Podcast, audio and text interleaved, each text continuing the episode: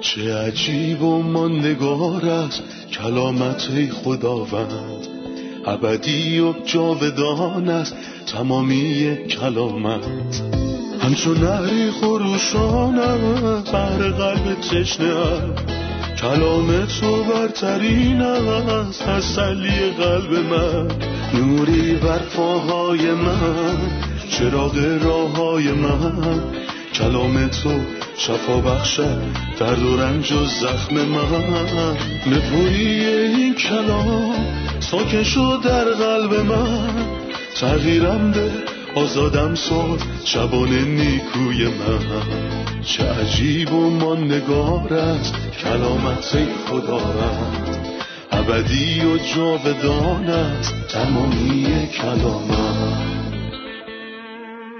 سلام به تک تک شما شنوندگان و همراهان عزیز برنامه تمام کتاب. امروزم با قسمتی دیگه و درسی تازه در خدمتتون هستیم. عزیزان به فیض خداوند ما قصد داریم در این قسمت و قسمت بعد به مطالعه فصل 23 لاویان بپردازیم. فصل 23 درباره هفت عید خداوند صحبت می‌کنه. لطفا کتاب مقدستون رو آماده داشته باشید. خوشحال میشیم که ما رو تا انتهای این قسمت همراهی کنید.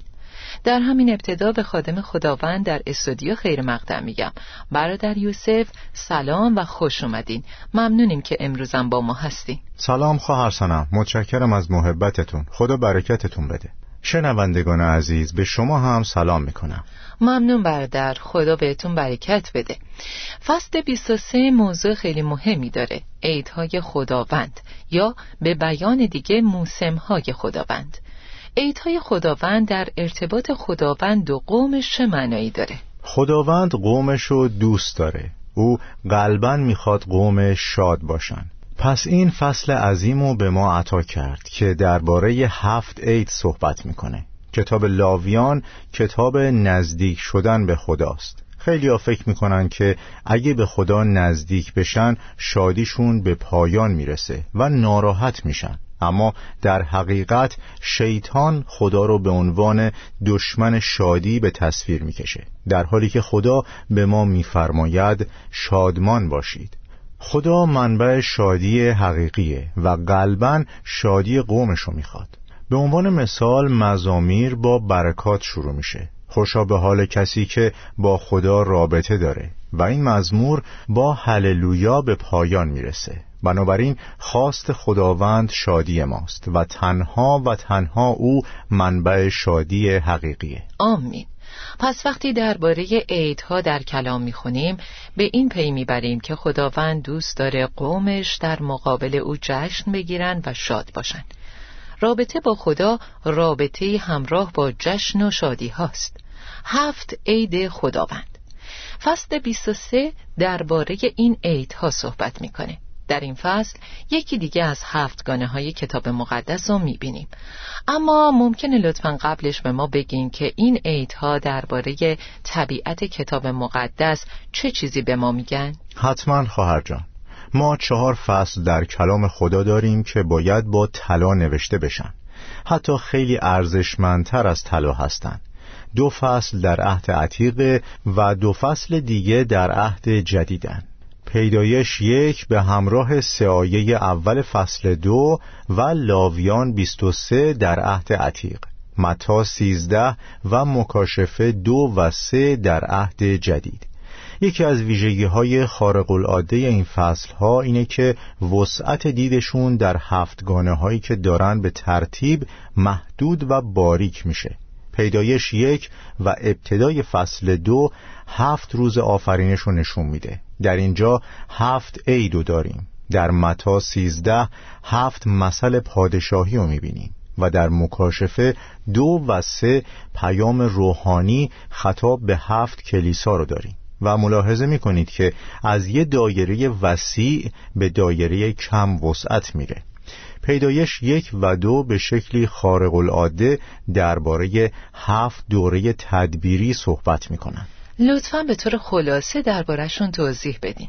به عنوان مثال وقتی انسان سقوط کرد خداوند فورا نور مکاشفه رو عطا کرد. بنابراین در روز اول فرمود روشنایی بشود و خداوند روشنایی را از تاریکی جدا کرد. بین فرزندان خدا و نسل قائن و نسل شیس تفاوتی وجود داره. وقتی به روز دوم می‌رسیم جداسازی آبها رو می‌بینیم که درباره طوفانی که اتفاق افتاد به ما میگه. پس آبها یک گروه از یک گروه دیگه جدا کرد. خدا در روز سوم فرمود خشکی ظاهر گردد. این درباره ظهور قوم زمینی و دعوت خدا از ابراهیمه. وقتی به روز چهارم می‌رسیم درباره آسمان آفتاب و ماه می‌خونیم و این درباره قوم آسمانی به ما میگه یعنی کلیسا. روز پنجم موجودات دریایی رو می‌بینیم. تصویری از چیزی که در دوره مصیبت عظیم اتفاق خواهد افتاد و شرایط سختی که از اون جانهای زنده پدیدار میشن. نهایتا در روز ششم زمانی که آدم و حوا بر خلقت حکومت می‌کنن تصویری از سلطنت هزاره مسیحه. در روز هفتم که هیچ صبح و شبی نداره خدا استراحت فرمود. روز هفتم درباره روز جاودانی خدا به ما میگه. برای همین طبق توضیحات شما شش روز و هفتگانه خلقت در پیدایش یک و قسمت اول پیدایش دو درباره هفت دوره تدبیری صحبت می‌کنن. دوره های تدبیری هفتگانه. این دوره های تدبیری مرتبط با زمینن و این همون وسیع ترین دایره است که دربارش صحبت کردیم.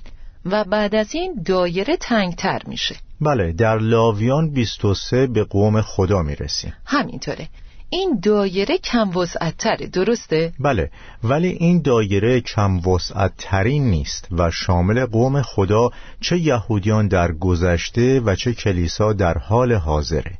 وقتی به متا سیزده می رسیم دیگه درباره یهودیان صحبت نمی‌کنه بلکه پادشاهی آسمان. و وقتی کلیساهای هفتگانه رو می‌خونیم درباره پادشاهی آسمان که دایره وسیعتریه صحبت نمی‌کنه بلکه فقط درباره مسیحیت صحبت می‌کنه. بنابراین دایره ها در این هفتگانه ها کم وسعتتر میشن. این ترتیب ساخته انسان یا مندرآوردی نیست بلکه اول توسط موسی نوشته شد بعد متا و در نهایت یوحنا. کسانی که رابطه‌ای با هم نداشتن. شنوندگان عزیزمون رو تشویق می‌کنیم که متا سیزده و هفتگانه مرتبط با مسئله پادشاهی آسمان رو مروری کنن. مطمئنا در این کلام هفتگانه های دیگه هم وجود دارن. شما اشاره کردین که هفت عید وجود داره. میشه لطفا ترتیب اونا رو بر اساس تقویم عبری بگین؟ این هفت عید به دو دسته چهارتایی و ستایی تقسیم میشن. و معمولا هفتگانه ها به همین صورتن. چهار عید در ارتباط با ماه اوله. نمیگم که چهار عید در ماه اوله بلکه مرتبط با ماه اوله. ماه اول زمانی ماه هفتم بود اما کی تغییر کرد؟ با عید فسح. این ماه برای شما ماه اول سال باشد. این موضوع در خروج فصل دوازدهمه. بعد بین این چهار عید و سه عید دیگه یه دوره چهار ماهه وجود داره که هیچ عیدی درونش نیست چون قوم مشغول زمین هستند و دارن درو می‌کنن. و در ماه هفتم این سه عید پشت سر هم هستند در روز اول ماه هفتم عید شیپور هاست. روز دهم ماه روز کفاره. در روز پانزدهم ماه عید خیمه هاست. اما برمیگردیم به چهارتای اول. اولین عید فسحه که در روز چهاردهم ماهه و در ارتباط با اون نان فتی رو داریم. نان فطیر برای هفت روزه. بله توجه کنید که عیدهای یک روزه و هفت روزه داریم. عیدهای یک روزه بیانگر اتفاق مهمی هستند در حالی که عیدهای هفت روزه یه وضعیتن. اونها درباره یه وضعیت یا نتیجه اتفاقی که افتاده به ما میگن. فسح یک روزه و نان فطیر برای هفت روز. چرا؟ چون فسح بیانگر صلیبه. مسیح که قربانی عید فسح ماست ذبح شده است. اما نان فطیر بیانگر تمام زندگی که من در نتیجه مرگ مسیح برای گناهانم دارم. من از گناه و شرارت جدا و به عید می‌رسم. بنابراین عید فسح را نه با خمیرمایه ترش و کهنه که خمیرمایه بدخواهی و شرارت است بلکه با نان فطیر که نان صمیمیت و صداقت است نگاه داریم. بعد از اون اولین روز بعد از سبتی که در اون روز عید فسح بوده عید میوه نوبره که نمی‌تونیم تاریخ دقیقش رو بگیم چون هر سال تغییر می‌کنه. یعنی روز بعد از سبت و بعد از فسح در روز چهاردهم عید میوه نوبره که بیانگر قیام مسیحه. اما در حقیقت مسیح پس از مرگ زنده شد و اولین کسی است که از میان مردگان برخواسته است. روز بعد از سبت یعنی یک شنبه اولین روز هفته. بله بعد از اون عید نوبر محصولات یا هفته ها رو داریم. که باید هفت هفته رو بشماریم و در روز پنجاهم که اونم روز بعد از سبته درباره عید پنتیکاست به ما میگه که در اون روح القدس اومد و کلیسا رو شکل داد. درسته. تا اینجا چهار تا. پس درباره فسح فهمیدیم و نان فطیر عید میوه نوبر و عید هفته ها بله. عید شیپورها در روز اول ماه هفتمه روز کفاره در روز دهم از ماه هفتمه و خیمه ها در روز پانزدهم. ممنونم. با اجازتون چند آیه رو می‌خونم. خداوند این مقررات را به موسی در مورد عیدهای مذهبی هنگامی که مردم اسرائیل برای نیایش جمع می‌شوند داد. شش روز کار کنید. اما روز هفتم که سبت و یک روز مقدس است برای استراحت تعیین شده است. در آن روز نباید کار کرد بلکه برای نیایش جمع شوید. در هر مکانی که زندگی کنید روز سبت به من تعلق دارد. خداوند از این سایه چه منظوری داره؟ خب واضحه که سبت در میان عیدهای هفتگانه نیست چون در آیه چهار میفرماید این عیدهای مقدس باید در زمانهای مشخصی برگزار شوند. بنابراین انگار سبت از عیدهای خداوند نیست. عبارت خداوند به موسی گفت در این فصل پنج بار ذکر شده و عبارت عیدهای خداوند هم پنج بار ذکر شده. و اگه معنی عدد پنج رو بدونیم تعجب نمی کنیم. عدد پنج برابر با چهار به علاوه یکه. و این مشخصه. یعنی خدا با خلقت. دقیقا. چهار عدد خلقته و یک عدد خداست. امانوئیل. پس امانوئیل خدا با ماست. و وقتی خدا با ماست عید شروع میشه. موسم شروع میشه شادی شروع میشه. پس پنج بار خداوند فرمود و پنج بار به عیدهای خداوند اشاره شده. یعنی پنج بار درباره خدا با قومش صحبت می‌کنه. اما سبت با عیدها فرق می‌کنه. توضیحش خیلی مهمه. انگار که سبت مقصود پروژه هدف نقشه است. خدا یه پروژه داره. راحتی خدا. بله یعنی خدا می‌خواد با انسان استراحت کنه. هدف اینه. برای رسیدن به این هدف روندی وجود داره. روند اجرایی. دقیقا. به عنوان مثال شهرداری تصمیم می‌گیره که مترو احداث بکنه. این یه هدفه اما برای رسیدن بهش باید مسیری طرح بشه. مثل اینکه کجا حفاری بشه و کجا نشه. و این کار مستلزم نقشه هایی با جزئیاته. من سبت رو به عنوان هدف پروژه در نظر می گیرم و این هفت عید نقشه های با جزئیات هستند. برای رسیدن به هدف سبت و آرامی خدا و خلقت در راحتی هستند. هفت عید وجود داره که بیانگر هفت نقشه مختلف خدا برای رسیدن به هدفی که از ابتدا در ذهن داشته. همینطوره. ما بارها به این موضوع اشاره کردیم ولی باز هم یادآوری می‌کنه که معنی عبارت راحتی خدا این نیست که خدا خسته میشه و بعد نیاز به استراحت داره چون خدا خسته نمیشه بلکه خدا احساس رضایت و هارمونی می‌کنه و چیز دیگه این نمیمونه که برخلاف طبیعتش باشه یا بازدارنده طبیعتش باشه. سبت تنها روزیه که در کتاب مقدس اسم گذاری شده و خداوند کسیه که اسم گذاریش فرموده. درسته. پس معنای استراحت کردن خدا چیزیه که شما بهش اشاره کردین و انسان هم نیاز به این آرامی داره. خدا انسانو به این آرامی دعوت می‌کنه و این اتفاق نیفتاد تا مسیح اومد. بیایید نزد من و من به شما آرامی خواهم داد. آرامی خواهم داد. زیرا پسر انسان صاحب اختیار روز سبت است. او خداوند سبته. بریم سراغ قسمت دوم از ابتدای آیه چهار تا آیه هشت. این عیدهای مقدس باید در زمانهای مشخصی برگزار شوند. عید فسح که به احترام خداوند گرفته می شود بایستی از غروب روز چهاردهم ماه اول شروع شود.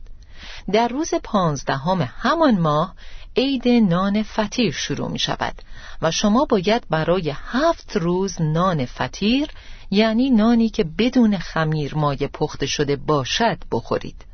در روز اول این عید برای نیایش جمع شوید و از هر گونه کارهای روزمره خود دست بکشید. مدت هفت روز هدایای سوختنی برای من تقدیم کنید. در روز هفتم از کارهای روزمره خود دست بکشید و دوباره برای عبادت جمع شوید. این آیه ها به ما درباره دو عید میگن. اولی فسح و دومی نان فطیر. شما گفتید فسح یک روزه و نان فطیر هفت روز. فسح و نان فطیر به چه چیزی اشاره می‌کنن؟ ما مفهوم فسح و خودمون تفسیر نمی کنیم بلکه از توضیح موجود در اول قرنتیان کمک می گیریم. زیرا مسیح که قربانی عید فسح ماست ذبح شده است. بنابراین فسح تصویری از مرگ مسیح روی صلیبه و شگفت زده میشید اگه بدونید که مسیح در روز فسح قربانی شد. یعنی رؤسای کهنه شریر گفتند در طول عید این کارو نکنیم و بعد علیهش اقدام خواهیم کرد. اما او فرمود شما می‌دانید که دو روز دیگر عید فسح است و پسر انسان به دست دشمنان تسلیم می شود و آنها او را مصلوب می کنند کلام و تصمیم چه کسی تحقق پیدا می‌کنه؟ مطمئنا تصمیم خدا.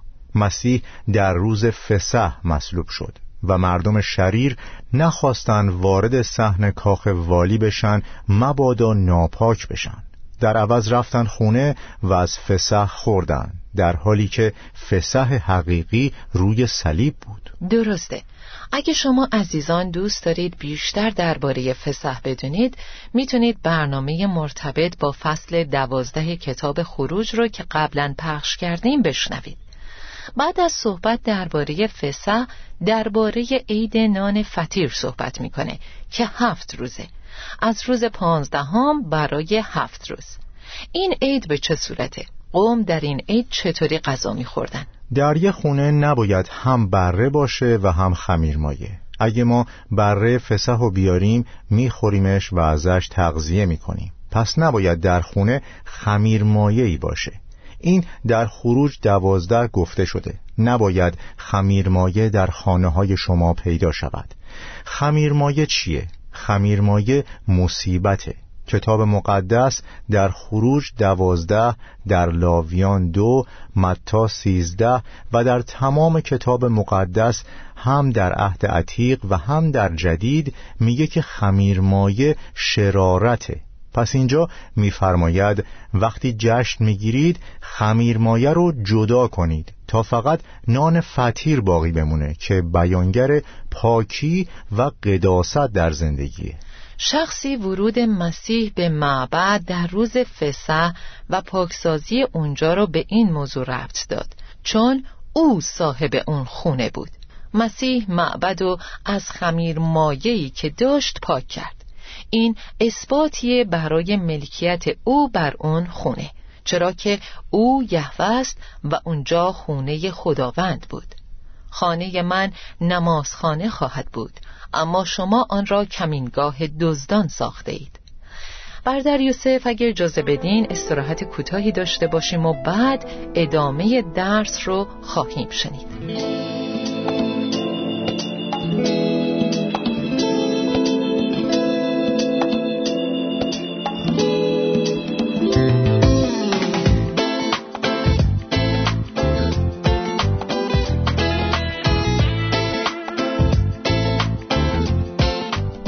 آیه ده میفرماید وقتی به سرزمینی که خداوند به شما میبخشد رفتید و اولین محصول زمین خود را درو کردید نوبر آن را به کاهن بدهید. چرا خداوند این فرمان را در عید فطیر نمیده بلکه فقط مختص عید میوه نوبره؟ کتاب مقدس متشکل از آجرهایی نیست که همینجوری کنار هم چیده شده باشند. فسح در سرزمین مصر پایه گذاری شد و جشنش در بیابان انجام شد اما آیا عید میوه نوبر باید در مصر برگزار می‌شد یا در بیابان اونا باید زراعت می‌کردن. در کجای بیابان باید میکاشتن؟ یا در کجای مصر باید زراعت می‌کردن؟ اونها در گل کار می‌کردن و تحت فشار کاری زیادی بودند. پس نه در سرزمین مصر می‌تونستن زراعت کنن و نه در بیابان نه حتی در سرزمین کنعان تا اینکه مالک اون زمین می شدن. درسته. پس اول باید وارد سرزمین می شدن تا مالکش بشن. این محصول سرزمین جدیده. دقیقا. چون این محصول سرزمین جدیده. این معنی تحت لفظیه اما معنی روحانیش زیباتره. معنی روحانیش اینه که میوه نوبر نماد رستاخیز مسیح از مردگانه. بله قیام مسیح از مردگان ما رو وارد یه شروع تازه کرد. برای همین انگار در آیه نه یه شروع جدیده. خداوند به موسی فرمود این به ما یادآوری می‌کنه که با قیام مسیح یه چیز جدید شروع شد. مسیح در ابتدای هفته قیام کرد. بعضیا میگن نه تنها ابتدای هفته بود بلکه ابتدای عهد جدید بود. نظامی جدید. کسی که با مسیح متحد است حیاتی تازه دارد. پس اولین جمله‌ای که مسیح قیام کرده از مردگان به مریم مجدلیه یا هر کسی فرمود این بود. نزد برادران من برو و به آنان بگو که اکنون نزد پدر خود و پدر شما و خدای خود و خدای شما بالا می روم. چون مسیح از مردگان برخواسته نه برای ادامه نظام قدیمی بلکه برای معرفی چیزی کاملا جدید. پس این عید درباره مسیح قیام کرده صحبت می‌کنه. چند آیه رو می‌خونم. وقتی به سرزمینی که خداوند به شما میبخشد رفتید و اولین محصول زمین خود را درو کردید نوبر آن را به کاهن بدهید. او باید آن را به عنوان هدیه مخصوص در روز بعد از سبت به حضور خداوند بیاورد تا از طرف شما پذیرفته شود. در همان روز یک بره یک ساله نر را که سالم و بیعیب باشد به عنوان قربانی سوختنی به حضور من تقدیم کنید. همراه آن هدیه‌ای برای قربانی آردی که عبارت است از دو کیلو آرد مرغوب مخلوط با روغن زیتون به حضور من تقدیم کنید. بوی این هدیه برای من خوشایند است. یک لیتر شراب را هم به عنوان هدیه نوشیدنی بیاورید. تا این هدایا را به حضور من تقدیم نکنید نباید نان یا حبوبات را به صورت خام یا برشته بخورید. این مقررات را همیشه و در نسلهای آینده در هر جایی که باشید رعایت کنید. نوبر آن را به عنوان هدیه مخصوص در روز بعد از سبت به حضور خداوند بیاورد. شما گفتید که این به قیام مسیح اشاره داره. آیا نوبر یا میوه نوبر خود مسیحه که به خدا تقدیم شد؟ یا منظور چیز دیگهی جز مسیحه؟ بعضی ها میوه نوبر یا بافر رو صرفا یه دانه قله که بر زمین افتاده و مرده نمی‌دونن. چون وقتی این دانه بمیره محصول بیشتری تولید می‌کنه. بعضیا این بافر رو راه حل مشکلی که ما براش راه حلی نمی‌شناسیم می‌دونن. که در متا 27 این مشکل بعضی ها رو سردرگم کرده اما ما اینجا راه حلش رو پیدا می‌کنیم و قبرها باز شدند و بسیاری از مقدسین که خفته بودند برخواستند درسته. اونها بعد از قیام مسیح از مردگان از قبرها بیرون اومدن. در ادامه می‌فرماید و خود را به شمار بسیاری از مردم نمایان ساختند. نه اینکه و بسیاری از مردم آنان را دیدند. اینکه خودشونو نمایان کنن با اینکه دیده بشن تفاوت زیادی داره. پس اونها هم مثل ما هستند و بر بسیاری نمایان شدند پس قدرت نمایان و پنهان شدن داشتند این یعنی بدنی برای رستاخیز داشتند انگار با بدن رستاخیز قیام کردند ولی یه مشکل دیگم هست. مسیح به مریم مجدلیه گفت به من دست نزن زیرا هنوز به نزد پدر بالا نرفتم. بعد از مدتی در متا 28 با دو زن ملاقات کرد و اونها اومدن و بر پاهای او افتادن. چرا اون موقع مسیح گفت به من دست نزن و در اینجا به پاهاش افتادن؟ چون به آسمان صعود کرده بود و به زمین برگشته بود. برای چی؟ تا هدیه مخصوص رو ببره. دقیقا. تا میوه نوبر رو ببره. مسیح مقدسینی که قیام کردن و برداشت و به آسمان و به حضور خدا برد. بعد اومد تا خدمتشو با شاگردان غم ادامه بده. تا ایمانشونو تثبیت و تقویت کنه و برای وضعیت جدید بعد از صعودش به آسمان آمادهشون کنه. مره در این خیلی مهمه. شما دارید قسمت از کتاب مقدس رو با قسمت های دیگه ربط می‌دید. ما قسمت های مبهم متا 27 و 28 رو در نور لاویان 23 درک کردیم. ما باید تمام کتاب مقدس رو در نظر بگیریم. زیرا تمام کتاب مقدس از الهام خداست و برای تعلیم مفید است. من نمی‌تونم یه قسمت رو بردارم و جدا از بقیه کتاب مقدس تفسیرش کنم. کاملا درسته. خب لطفا یه توضیح پایانی درباره عید هفته ها یا نوبر محصولات بدین و در قسمت بعدی گفتگومونو ادامه میدیم. این عید با عید اول که در ماه اوله مرتبطه. چون در روز بعد از سبت یعنی بعد از فسح مسیح قیام کرد. هفت هفته بعد از روز سبت در روز پنجاهم عید نوبر محصولاته. کتاب مقدس درباره روز پنجاهم می‌فرماید وقتی روز پنتیکاست رسید همه ایمانداران با هم در یک جا جمع بودند. در کارهای رسولان دو روح القدس بر همه اونها قرار گرفت و این با عطیه زبانها بر اونها ثابت شد. پس او آمد و کلیسا شکل گرفت. یعنی روز تولد کلیسا روز پنتیکاسته. چرا در آیه 16 میگه هدیه دیگری از نوبر محصول خود را به خداوند تقدیم کنید؟ چون کلیسا یه چیز کاملا جدیده. قبل از آن کلیسایی وجود نداشت. این راز به طوری که اکنون به وسیله روح القدس برای رسولان و انبیای مقدس خدا آشکار شده است در قرنهای گذشته برای بشر روشن نبود. درسته. برای همین یه هدیه جدید وجود داره. در ادامه میگه در هر جایی که باشید و این ما رو به کارهای رسولان دو می‌بره.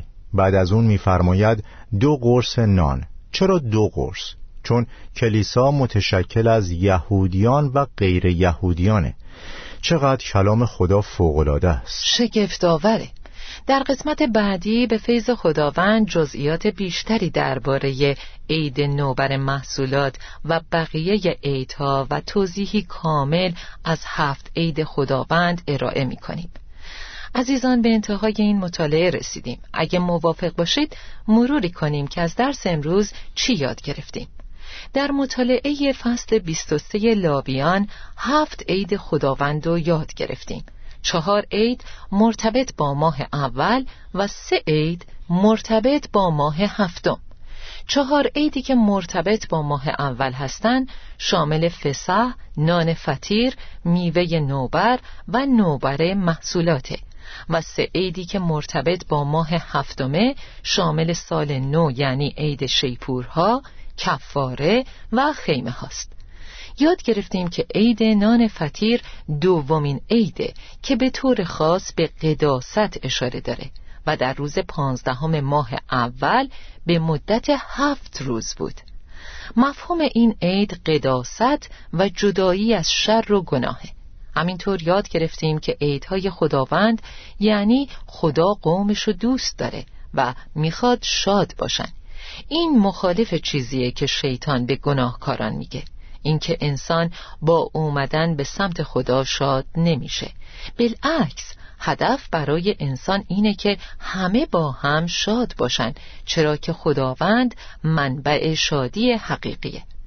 ممنون ازتون بر در یوسف. خداوند برکتتون بده. خدا به شما هم برکت بده. خواهر سنم عزیز.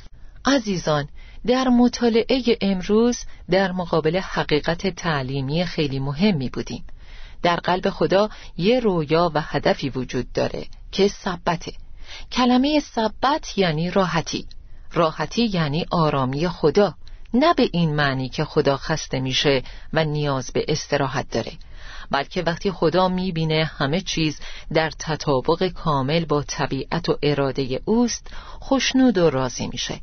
پس مراحلی وجود داشت که باید به ترتیب انجام می‌شد تا خلقت رو به این هارمونی برسونه و اساس این مراحل فسحه کار مسیح روی صلیب. چرا که کار مسیح روی صلیب سنگ زاویه رسیدن به آرامی خداست. مسیح به این دنیا اومد و فرمود پسر انسان صاحب اختیار روز سبت است. عیسی پیام آرامی آورد و گفت بیایید نزد من ای تمامی زحمت کشان و گرانباران و من به شما آرامی خواهم داد. من می‌خوام به شما عزیزان و خودم بگم که بدور از مسیح آرامی وجود نداره. بدور از کفاره مسیح آرامی وجود نداره. بدور از صلیب مسیح آرامی وجود نداره. وقتی ما با بارها و فشارها و گناهانمون میاییم و می‌فهمیم که مسیح روی صلیب بود تا گناهان و خطاهای ما رو حمل کنه سرهامون رو خم می‌کنیم و بر کار کفاره او روی صلیب تکیه می‌کنیم. ای کسانی که در جستجوی عدالت هستید آرامی بیابید. زیرا نجات دهنده آن را به انجام رسانید. به خاطر کار مسیح روی صلیب آرام باشید. بنابراین شما وارد راحتی خدا میشید. شما وارد سبت میشید. تا برنامه بعد و درسی تازه شما عزیزان رو به خدا میسپارم. چه عجیب و ماندگار است کلامت خداوند. ابدی و جاودان است تمامی کلامت. همچون نهری خروشانم بر قلب تشنه. کلام تو برترین است تسلی قلب من. نوری بر پاهای من چراغ راه های من. کلام تو شفا بخشد درد و رنج و زخم من. نپوری این کلام ساکن شد در قلب من. تغییرم به آزادم ساد شبان نیکوی من. چه عجیب و ماندگار است کلامت خداوند ابدی و جاودان است تمامی کلامت